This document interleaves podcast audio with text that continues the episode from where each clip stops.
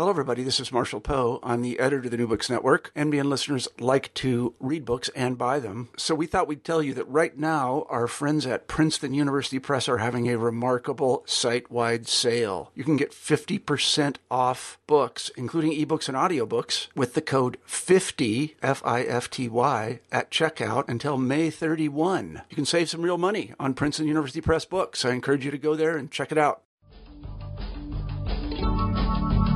Hello, and welcome to New Books in Philosophy, a podcast channel in the New Books Network.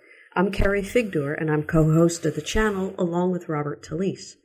Our bi monthly podcasts feature interviews with philosophers about their ideas as expressed in their newly published books. Today's interview is with Charlotte Witt, author of The Metaphysics of Gender, just published with Oxford University Press. Professor Witt is professor of philosophy and humanities at the University of New Hampshire. Is your gender essential to who you are? If you were a man instead of a woman, or vice versa, would you be a different person?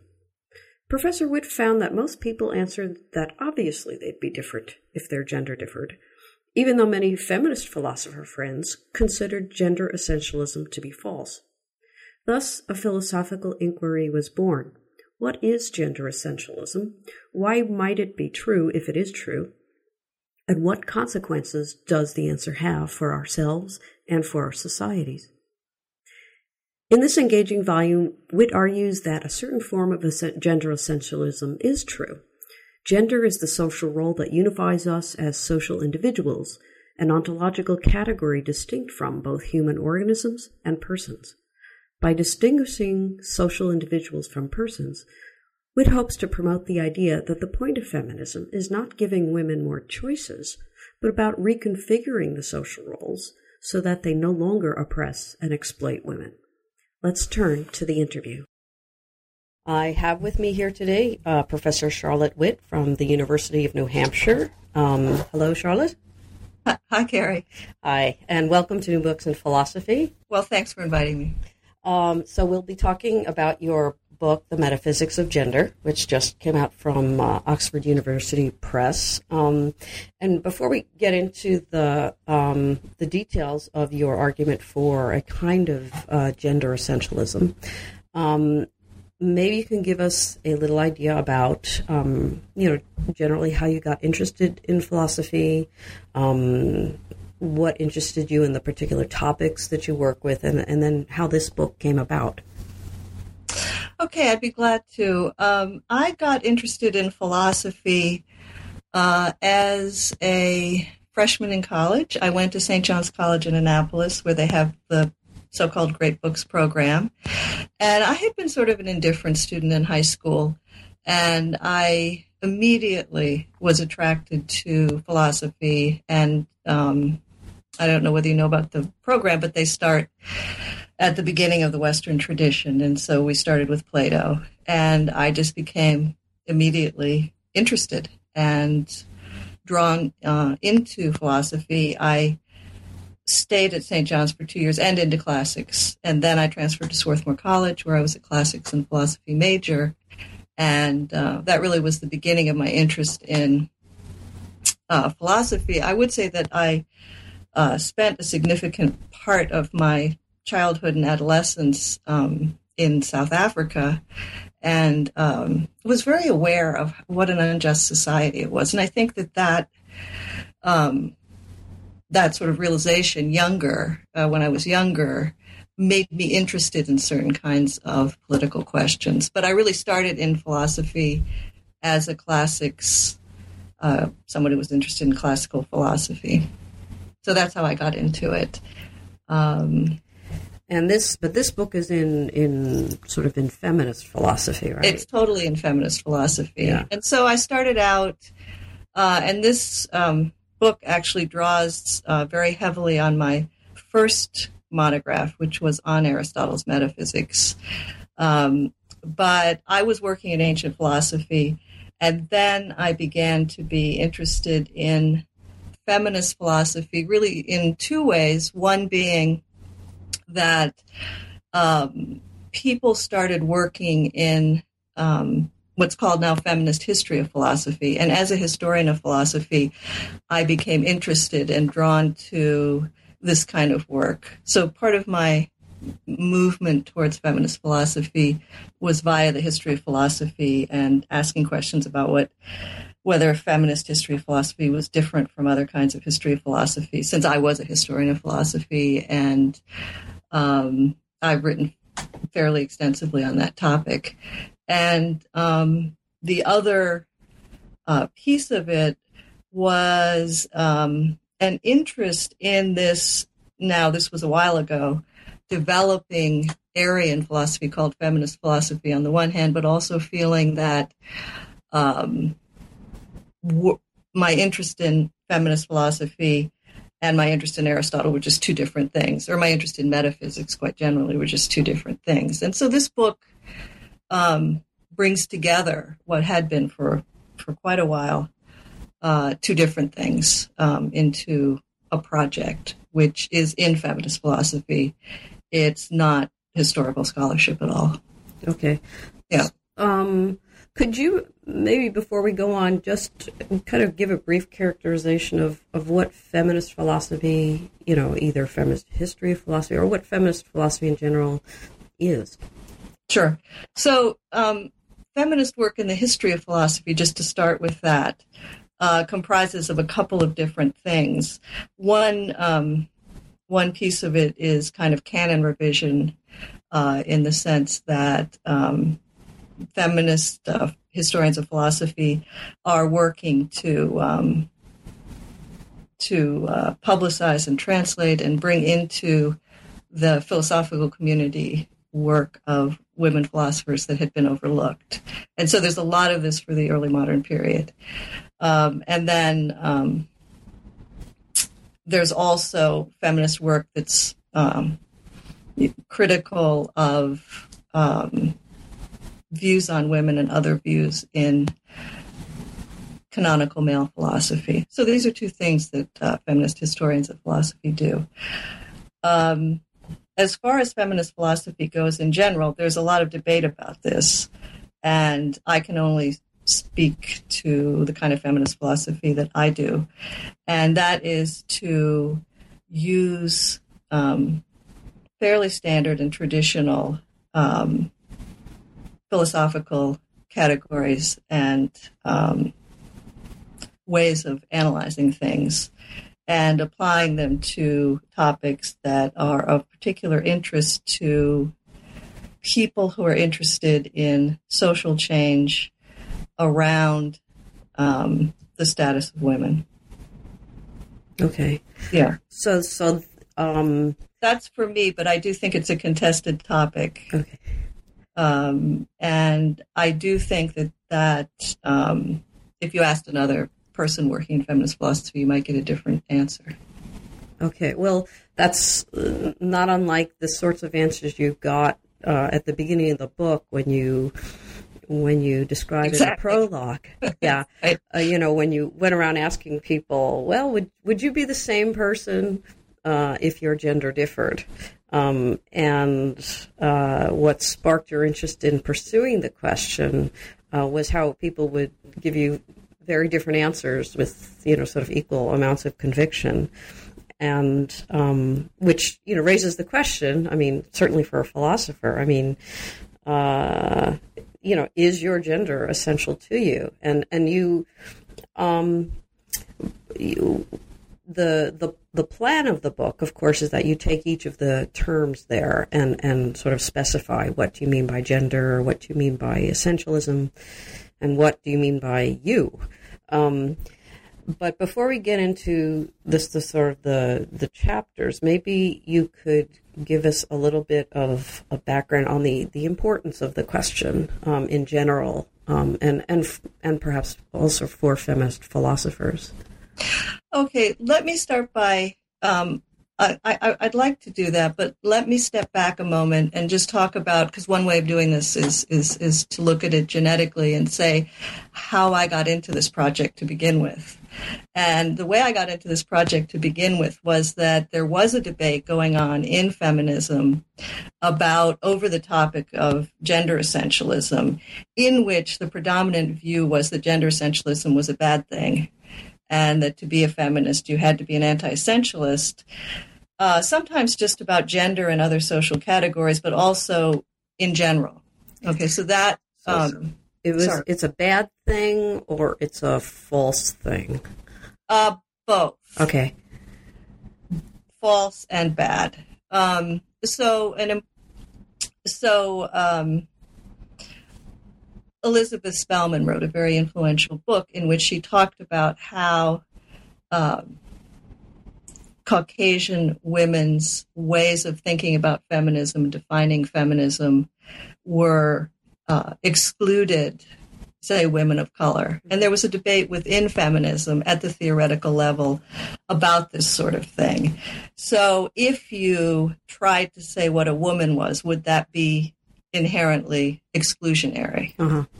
Um, and false, because there might be women, there might be pe- women with experiences that are different. There might be um, from uh, if you thought about being a woman in terms of having certain experiences, for example, then you might uh, end up with something false and also exclusionary in a way that is bad. Okay. So false and bad. Um, I was looking at these um, discussions, and it seemed to me that, uh, and one of the other arguments was that uh, since gender is a uh, social category, um, it couldn't have an essential feature or features. I mean, couldn't be essential. Uh, sorry, it couldn't have essential properties or anything because social things are just too variable. Mm-hmm. And so the only thing, the only kinds of things that could have essential properties are, say, uh, natural things, biological things. They might, but definitely not social things because there's just too much variability. In a sense, this argument goes with the former one, if you see what I'm saying, because the, the exclusion argument says there's a lot of variation that isn't getting captured here, uh-huh. and that's excluding people. And this social construction argument says just by virtue of being a social entity, there's so much variability given cultural variation that uh, there couldn't be anything essential uh-huh, to gender to a category. So to to being a woman. Uh huh. So uh, I so my first thought about this was that the social construction argument didn't work, and the reason that I thought the social construction argument didn't work went back to my work on Aristotle many years before, where one of his examples of something that uh, has essential properties is a house. Right.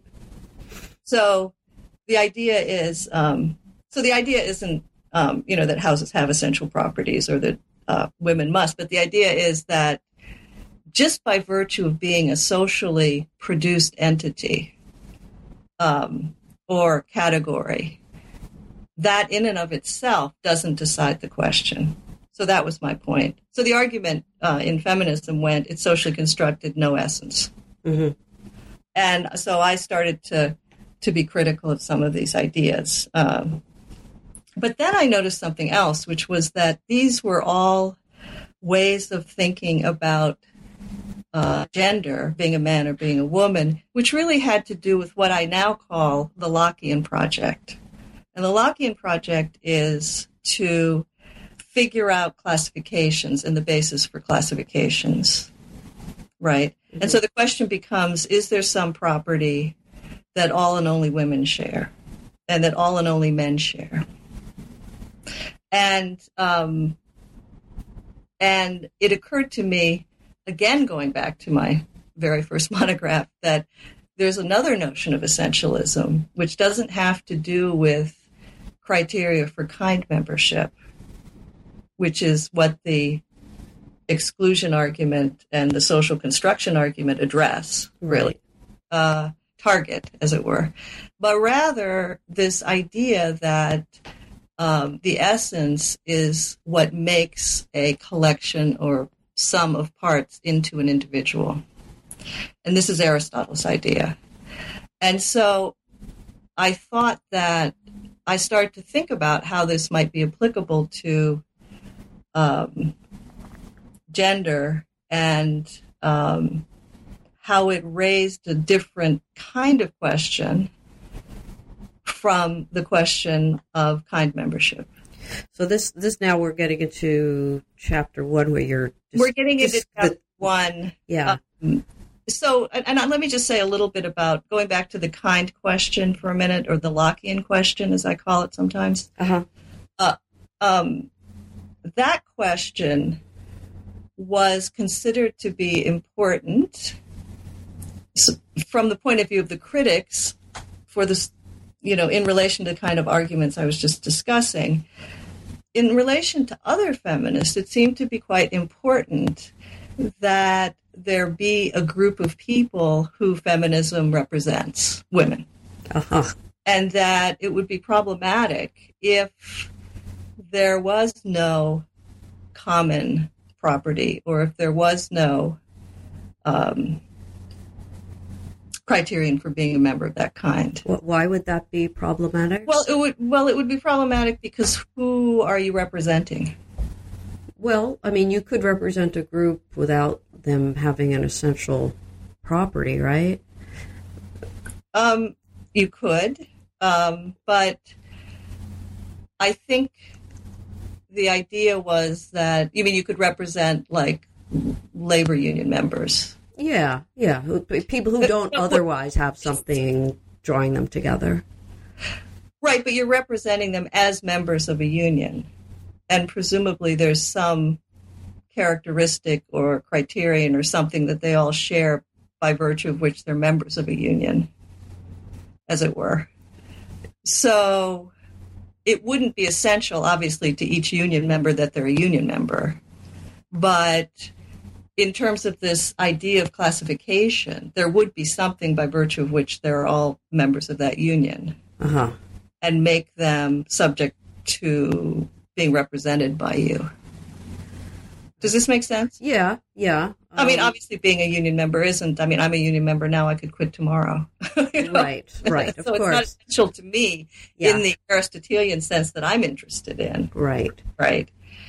But these feminists were looking for something which would uh, demarcate the group, like a union card. And I'm just using that facetiously, but right. you know that everybody would have um, such that they would be representing you. Okay. Um, so, and some people have responded to this by by um, employing a kind of Wittgensteinian family resemblance concept notion. Mm-hmm.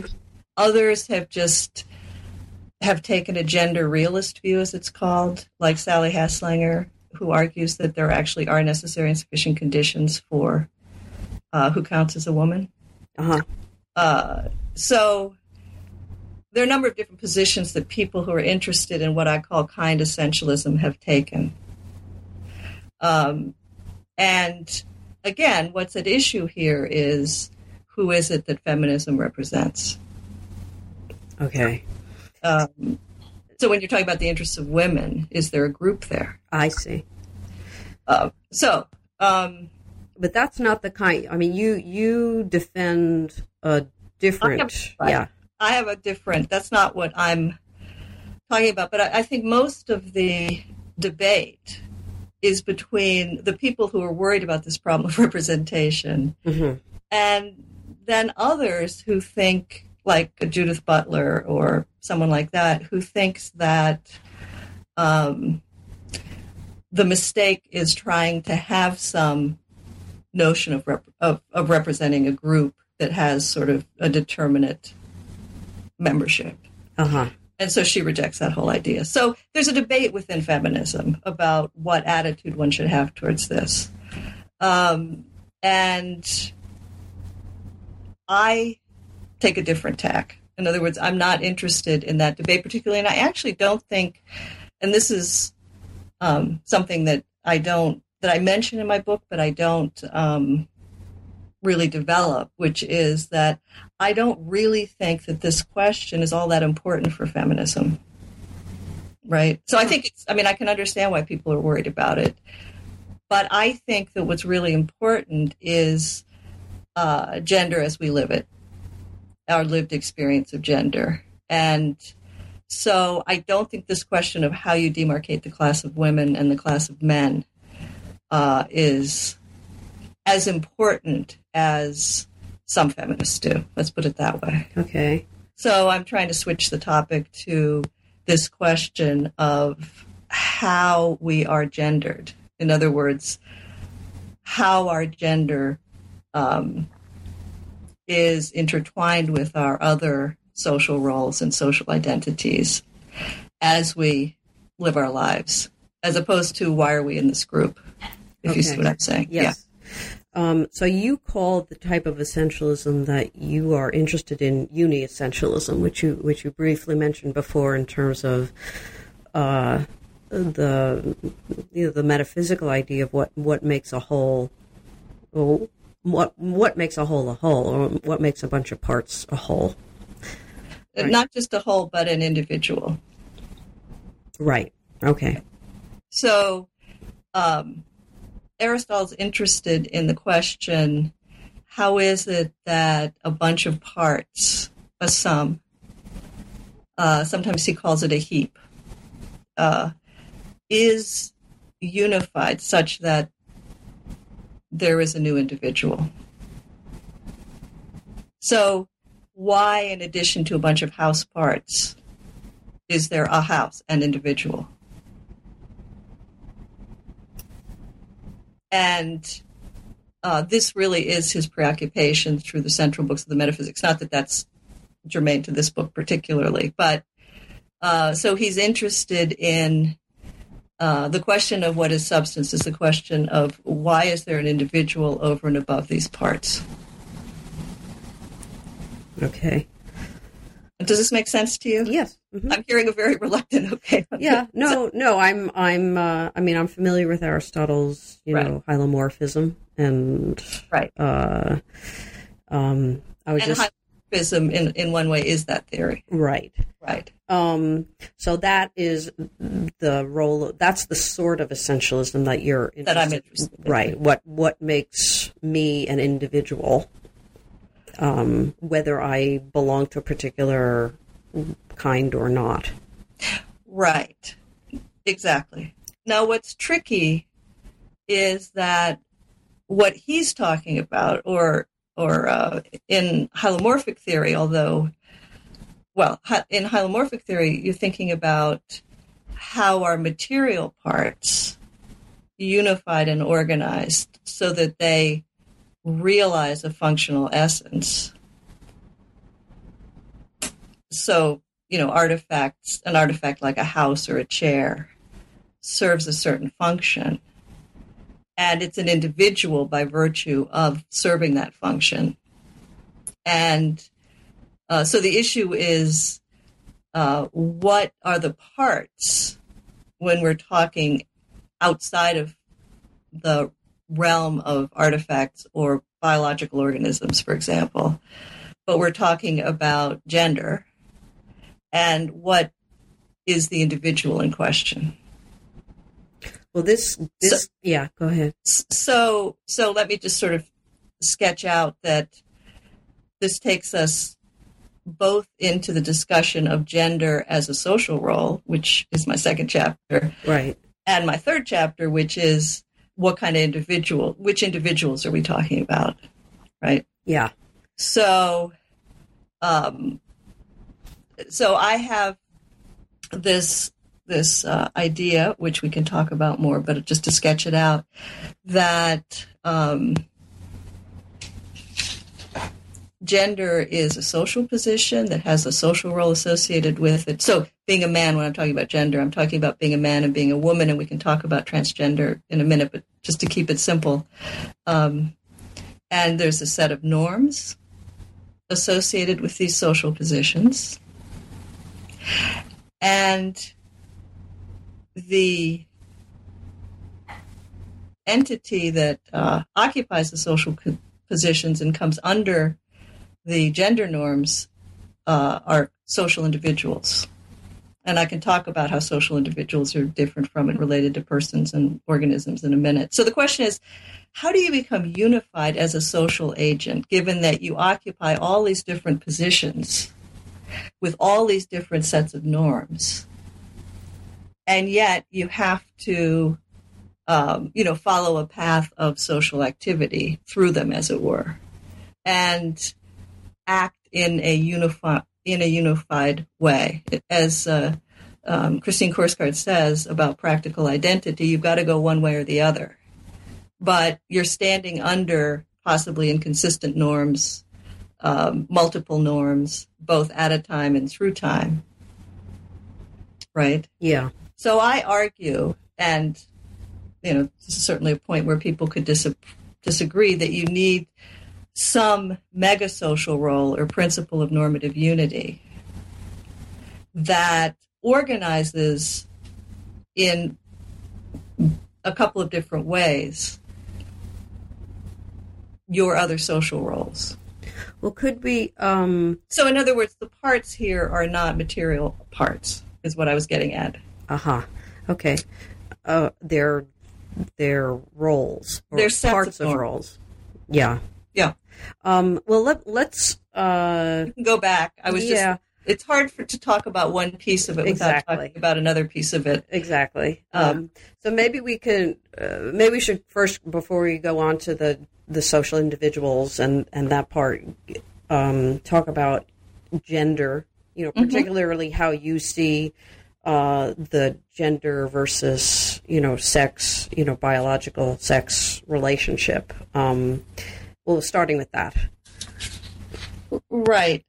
So, um, I do make a distinction between um, sex difference and uh, the biological criteria that are used to establish that, and gender difference, which um, is established based on social criteria and, and in particular social recognition. So, uh, but the reason that I do it, and it's not that I think, I mean, I'm impressed by my feminist colleagues' work showing that that um, you know there's no clear mapping, there's no bright line distinction. That gender roles, in fact, seem to have this reverse effect in um, helping to reinforce the idea that they're just two biological sexes and so forth. Uh-huh. So I don't think there's a hard and fast, bright line. I think that they influence each other, actually. But I, I think that it makes sense to, without claiming some bright line distinction between sex and gender, to differentiate them uh, because um, gender is something that has to do with a bunch of social norms and how one ought to behave and so forth. And um, sexual difference is um, not normed in the same way. And so there are biological criteria and biological norms for sexual differentiation, but those are different from the social norms that uh, we use to establish gender. And the reason that this is important for me is that um, my notion of gender is really based on uh, being able to make a distinction between biological reproduction, which has certain material conditions, and um, social reproduction, which I call engendering, which is governed by a bunch of social norms that are um, quite different from the material conditions. So, in other words, uh, from a biological point of view, reproduction can be successful or not successful, and it can be successful or not successful based on certain material conditions.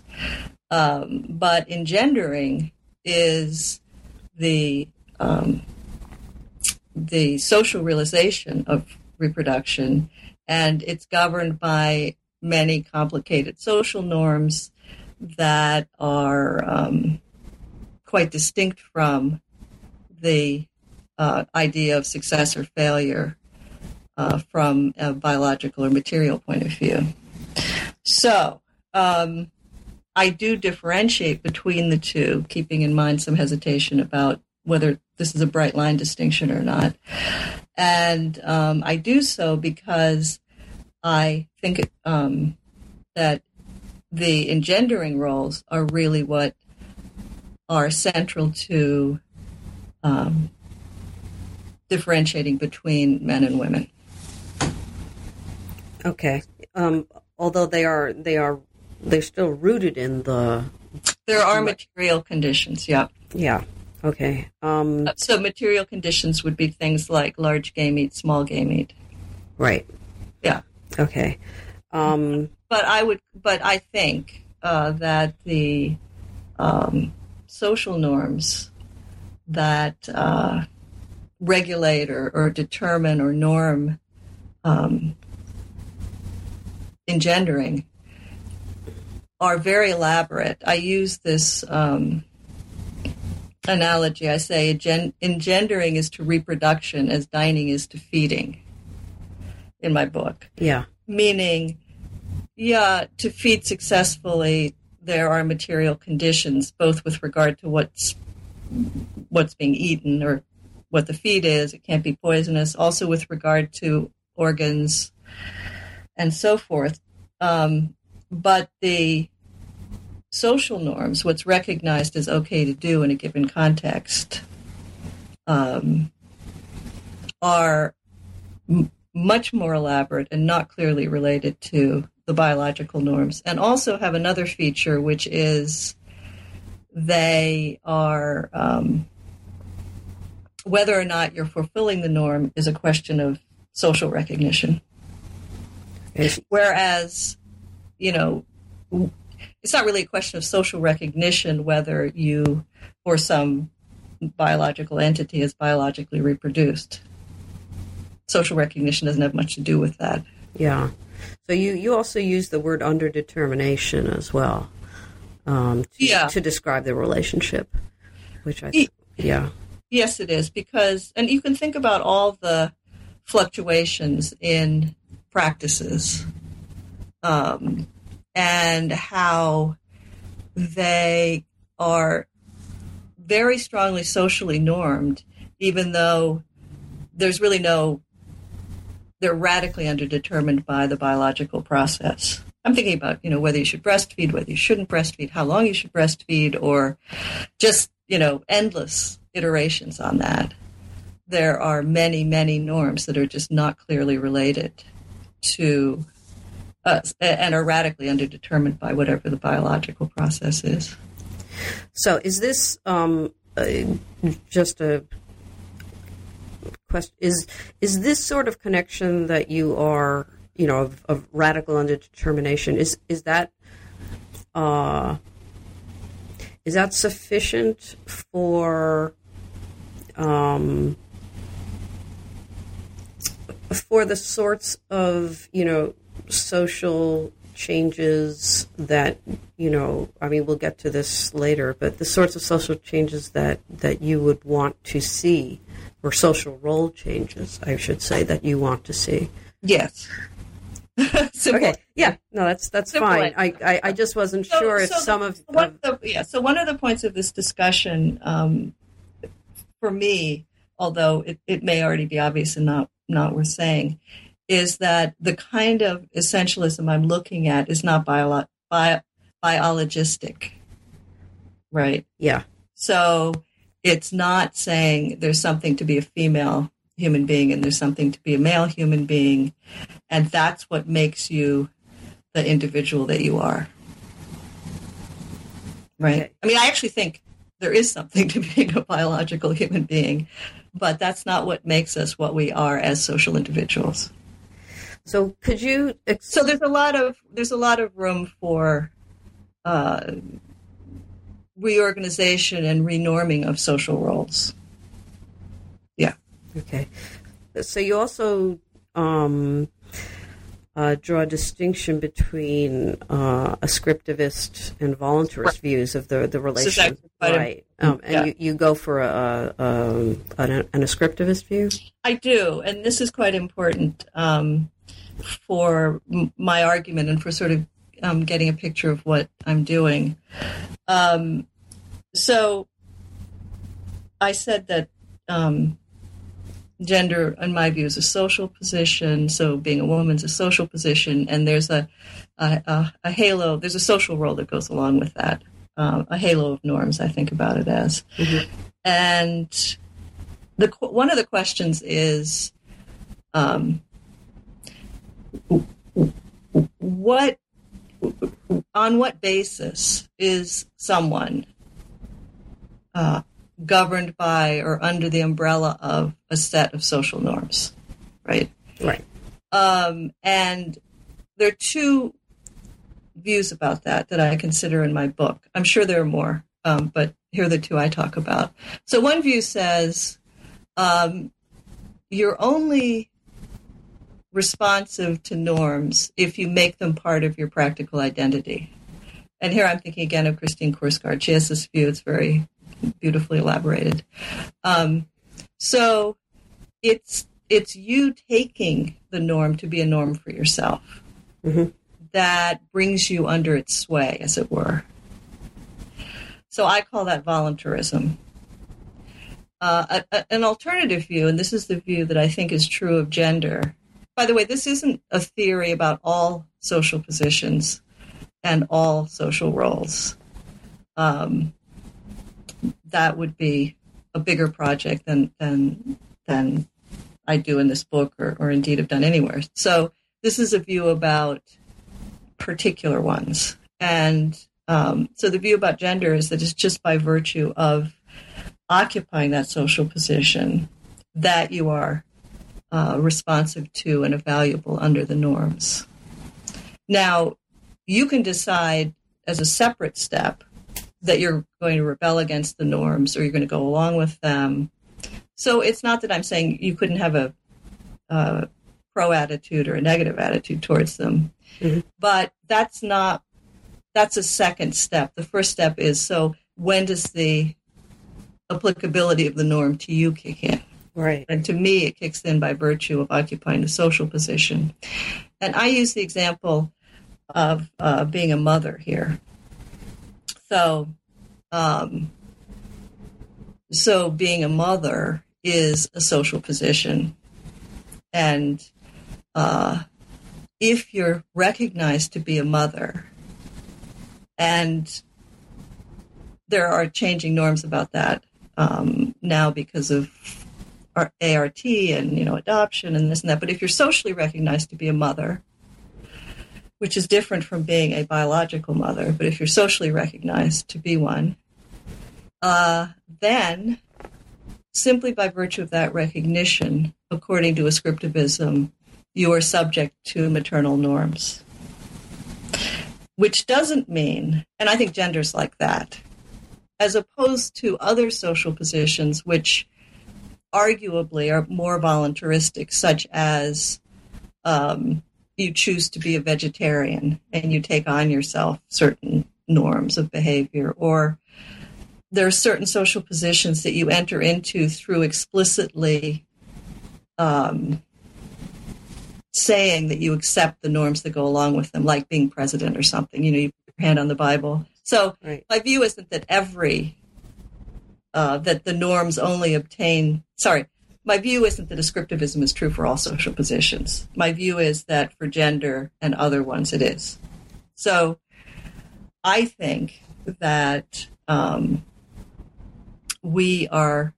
So I think this kind of ascriptive social normativity is different from biological normativity, if there is any. And I know that's a big dispute in philosophy of biology um, as an Aristotelian, I'm inclined to think there is, but but so I would say if there is biological normativity, it's different from this kind of ascriptive normativity that attaches to some social positions, and it's also different from full blown ethical normativity, in which I think that the voluntaristic view or the fact that you take a principle you take a norm as binding on you actually is um, uh, essential.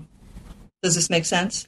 So Uh, yes. I isolate three different kinds of normativity, um, one of which is appropriate to uh, social roles and social position occupancy at least some of the time. and starting pretty early, I would say, right? Because I mean, Yes, yes, the moment you're born, pretty much. yes, and that's that's another way of looking at how a social individual who's sub who's occupying these positions might be different from uh, someone who is self who uh, uh, later in life who is self reflectively taking certain principles as rules for themselves or rules to guide their behavior hmm in a kind of ethical reflection, Right. which would which say a child a young child wouldn't be capable of, Right. but they would be capable of being subject to this kind of social normativity, and indeed, I think they are. you know, so Oh, sure. Yeah. Yeah. Yeah. Yeah. yeah. Um, I mean, just start with starting with the pink and blue blankets, right? exactly, exactly. This starts very early. Um, so, well, you've mentioned uh, you've used the term social individual a couple times. and I think this is, you know, in a sense, the the core uh, and No, you know, per- perhaps most contentious part of the book. Perhaps I I, I don't know. Um, is is the distinction you draw between what you call the, the this trinity of uh, Right. human organisms, uh, social individuals, and persons. right. Um, so, yeah, if you could just lay out those distinctions and you know what each of those entities is and and how they're related to each other. Okay. Um, so, in my book, I, I distinguish between human organisms and uh, persons. This is an easier one to do. So, human organisms um, are um, have different persistence and identity criteria from persons.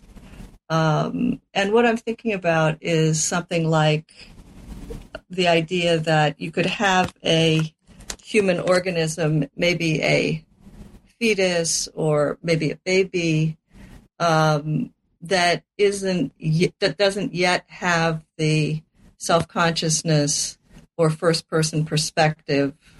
To use a different description, this is Lynne Baker's description of a person. So you could have a human organism that didn't have the characteristics that are essential to being a person. And I mean, a human organism would have its own uh, persistence conditions and uh, essential characteristics, but not, they would be different from that of a person. And so in the uh, Constitution ontology that I'm using in this chapter, uh, we say we we I don't know who we are, but but one might say a human organism constitutes a person, right? Um, but uh, a human organism isn't identical to a person, so that's the key. Um, and so um, I introduce this third category or this this third kind of being called a social individual and i differentiate the social individual from both the person and the human organism. So just to reiterate a human organism uh, could be you know a baby or uh, a uh, fetus or something like this but it wouldn't yet be a person because it wouldn't be capable of uh, self consciousness or certain psychological processes that we identify with being a person. Social individuals, how do they fit? Well, I think that um, there's another. Uh, there's another kind of being in there, as it were, that is not a person because it's a relational being. That is to say, it exists essentially as a social position occupier, whereas a person could have um, a first person perspective, but not be essentially um, engaged in social agency, occupying social positions. Whereas a social individual uh, only exists insofar as it's argue it's uh, occupying social positions, and it's different from a biological organism uh, because of the kind of normativity which we were just talking about before that governs it. It's also and um, so uh, if there's such a thing as biological normativity, it's quite different from the um, ascriptive social normativity that involves social recognition. And also, it's not species based. In other words, the kind of social normativity I'm talking about varies enormously. So it's not uniform across the species. Whereas if there was biological normativity, it would be a species based notion. Okay, so I distinguish between these three kinds of beings. So let me let me just to clarify um, when would it be correct or correct me if I'm wrong? Mm-hmm. You, you, have a human organism. I mean, you, you start with that. Um, I start with which which in in the fullness of time constitutes a person, which again in the fullness of time may come to constitute a social individual. I mean, is, is there that kind of a nesting of, of ontological, you know, being? Uh, other, it's slightly other way around in the sense that uh, if we think about it chronologically, you'd have a human organism that would come to constitute a social individual.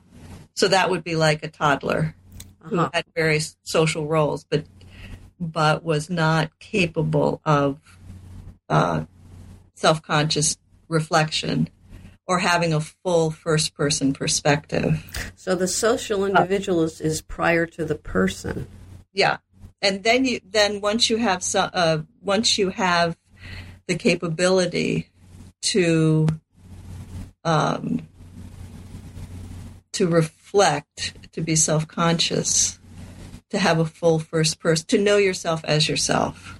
These are all just various different ways of saying some one thing to me. Um, and the possibility of autonomy.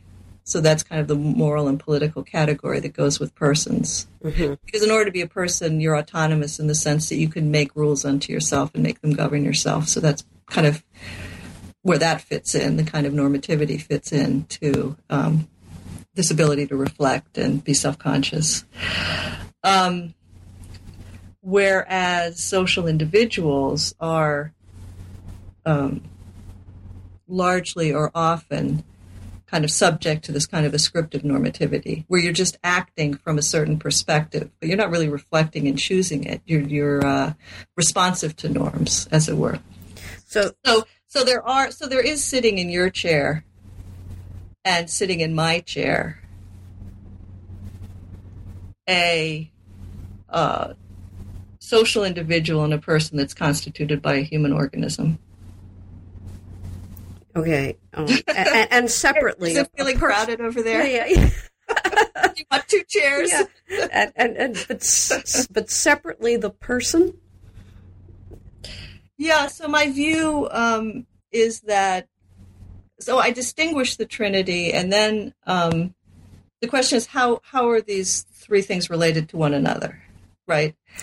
And I understand that the or my view is the human organism constitutes both the person and the social individual. Right. Okay. So just as let me give my sta- my statue analogy. Yeah, yeah. It's helpful for me.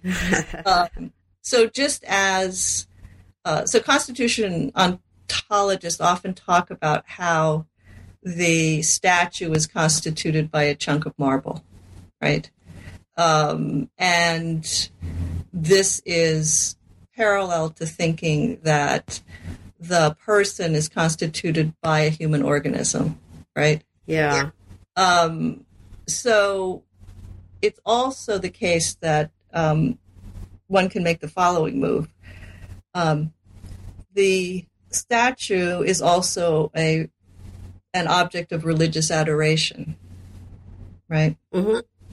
And its being that is is dependent on the social context, uh, on its context. For example, um, so you know there are these scandals with museums taking religious objects and using them as just art objects, say Right. Native American Mhm. objects, and um, so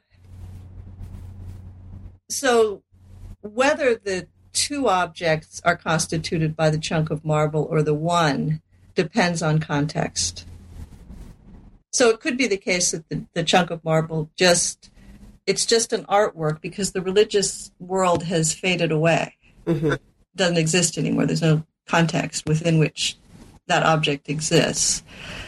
So um so my understanding or uh, the way I understand the relationship between these three entities is analogous to the chunk of marble constituting both the religious object and the Statue, work of art. right? Which which are So if Taliban takes over, no more works of art. right? you Right. just have religious objects. So, Okay, so um, I mean, this is kind of interesting. Uh, so when when women, for example, uh, you know, may have complained um, of not being treated as persons, you would have to say that's correct because they're not. oh, that's very interesting. That's very interesting. So, um, uh, that's not entirely correct. Okay, well, so yeah, so so I'll, I'll I'll finish it out. Um, so, um, another problem for this trinity is, as you said in your questions, you know, where's the I? Where's the self? Um, and in the last chapter, I talk about the self, and I say that the self is a kind of person uh, but it's a kind of person who. So the problem with with um, this the uh, the idea that the self is just the person is that the person isn't necessarily doesn't necessarily have a practical identity doesn't necessarily occupy social roles according to the way I've defined it. right. On the other hand, uh, the problem with the social individual being the self is that um, the self is capable of reflection and is capable of, you know, consciousness about the social roles that they occupy. Uh, meaning they can think about them, they can accept them, they can reject them. So that that self sounds more like a person. So it sounds like the self needs both to be the social individual because it has a practical identity. You're a philosopher, I'm a philosopher, etc. Or, uh, and at the same time, the self seems to be uh, psychologically capable of self reflection and uh, first person perspective and all that stuff. So it seems to be more like a person.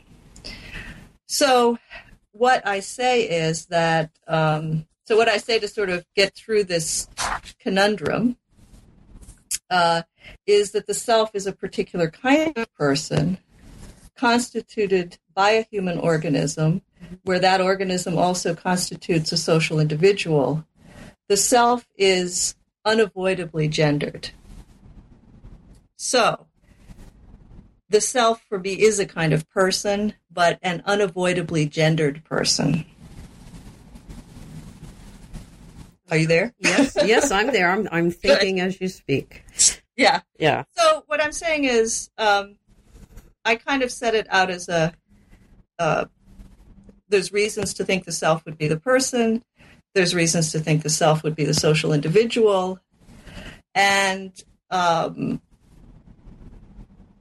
I end up with this idea that the self is the person insofar as the person and the social individual are constituted by the same organism so that they can share properties and um, they um, oh, what's the right word? They uh, so the self is the kind of person who is unavoidably gendered by virtue of its association with the social individual. Okay. Meaning, selves are gendered, but there are also certain kinds of persons. Meaning, women, women and men are um, thought of as individuals, as selves,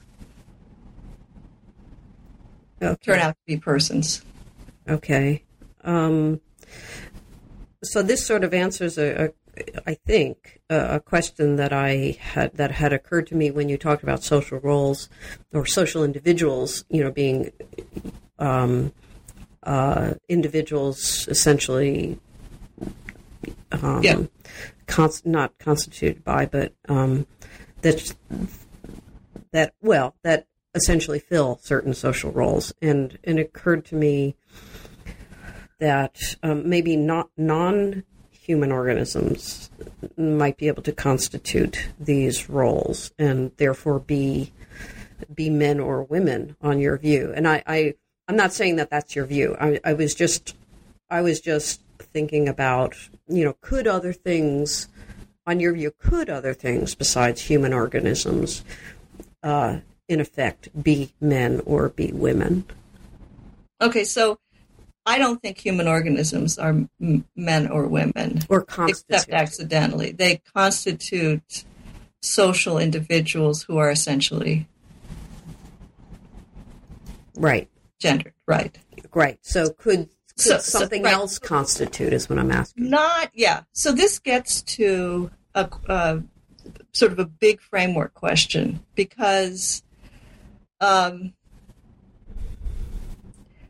so gender is essential to social individuals, but that is relative to the uh, social world that exists. Meaning, it's relative to a social world in which engendering is a central social function.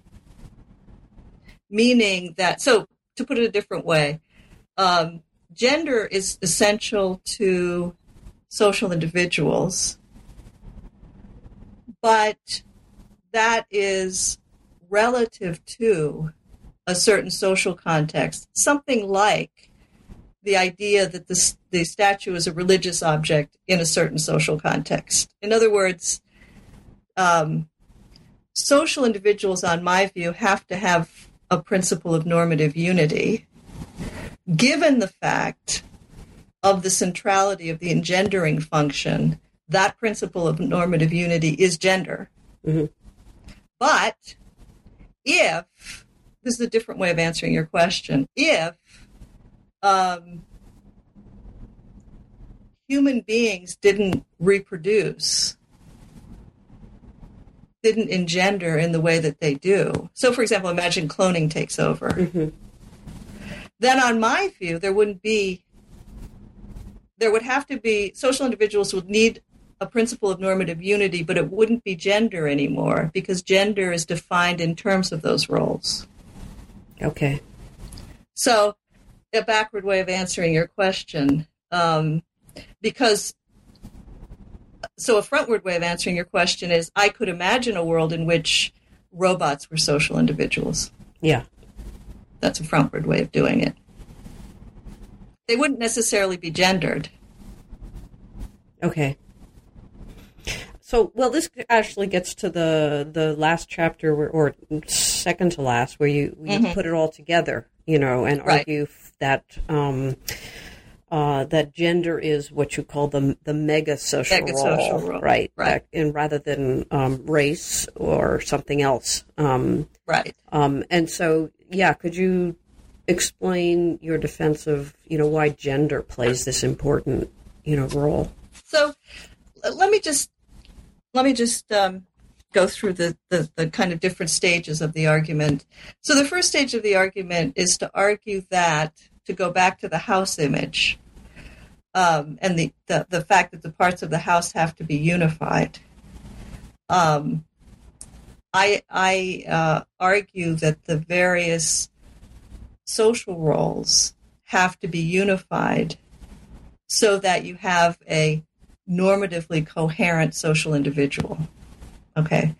Um, so the first stage of the argument is to say that social individuals need a principle of normative unity. Mm-hmm.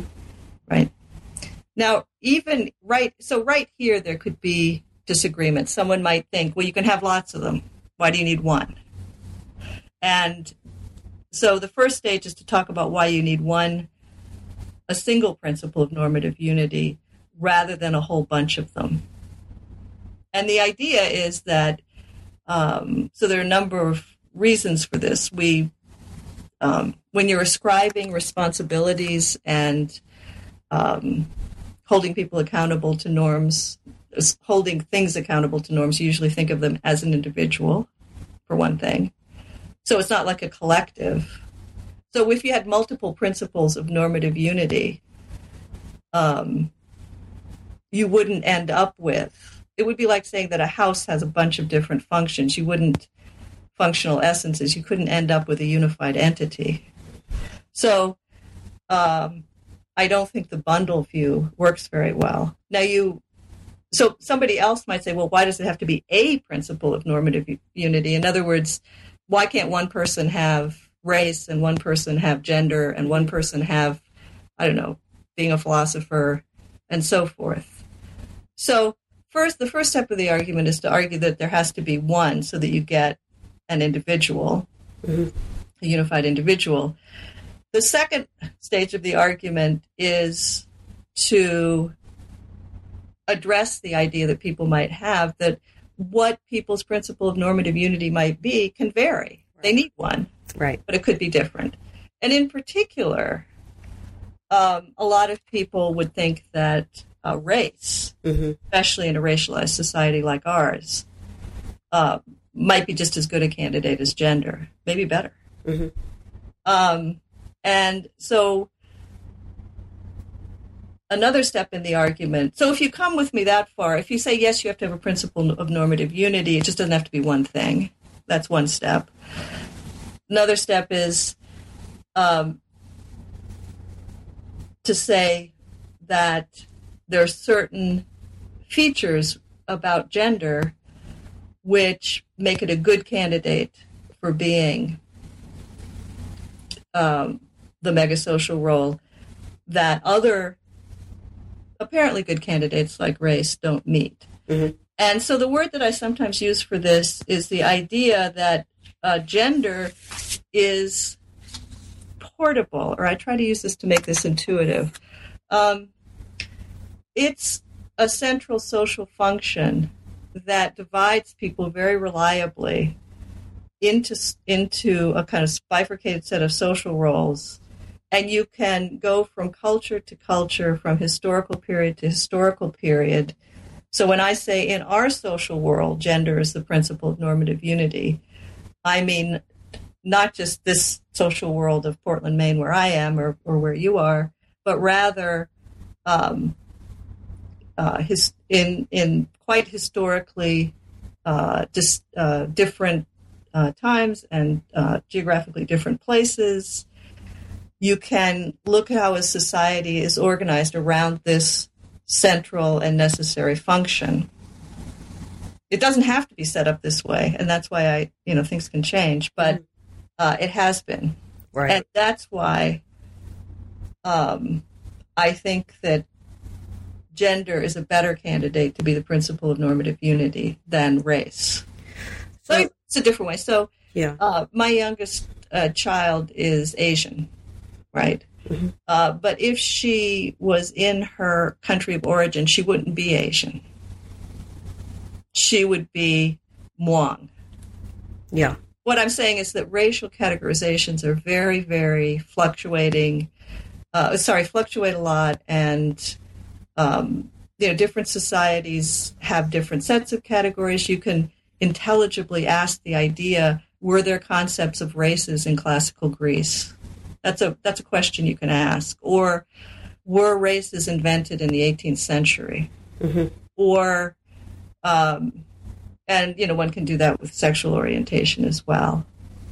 So let me. We're we're running out of time, unfortunately. Um, so, but before we end, I did want to ask at least um, uh, to kind of press on the very last things that you were saying about about changing. Um, you say at the very end that the, the point of feminism is, is not to give women choices, but rather to re- reconfigure social roles. And um, so I guess the question is are you envisioning uh, reconfigured roles in which one reconfigures an engendered social role or one has instead a social role, you know, a mega social role that has nothing to do with gender.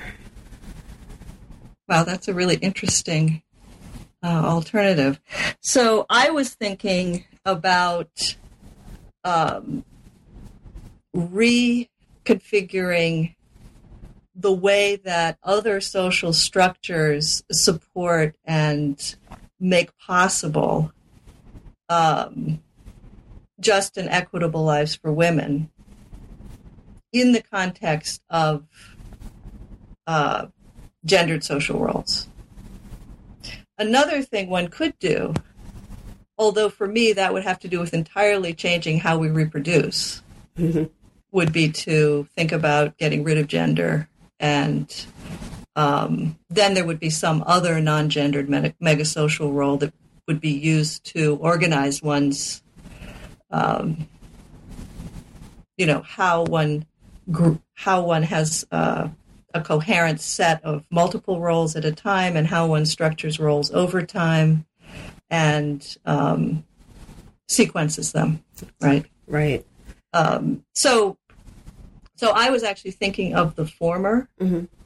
But i think either of those would be possible. What's important to me about this uh, approach is that it turns our attention away from individual psychologies and thought processes and choices and towards the way the act the social world is structured and the role that um, gender plays in that structuring so it's not the case that um, uh, we can just look at a situation in which someone truthfully says, I'm autonomously choosing to do X. And that choice is um, all that one needs to achieve from the perspective of social justice. That is, it's not just a question of autonomous choice.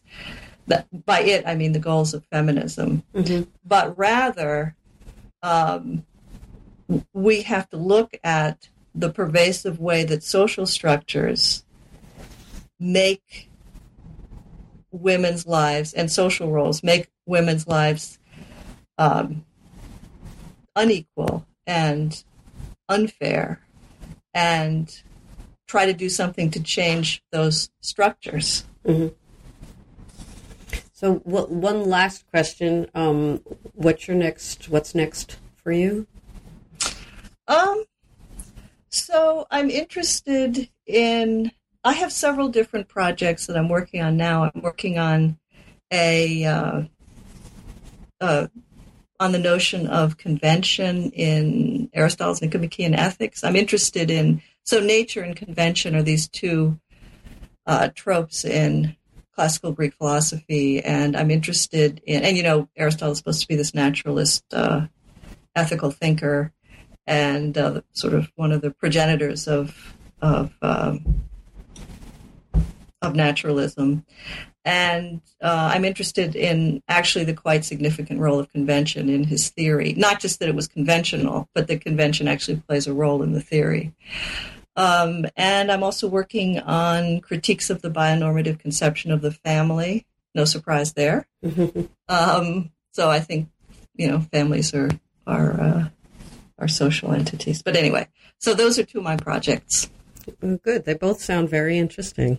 Uh-huh. Thank you. Um, so okay, we are we are out of time. Um, but uh, thank you very much for for uh, agreeing to the interview and for talking uh, with us um, about your new book. Thank you.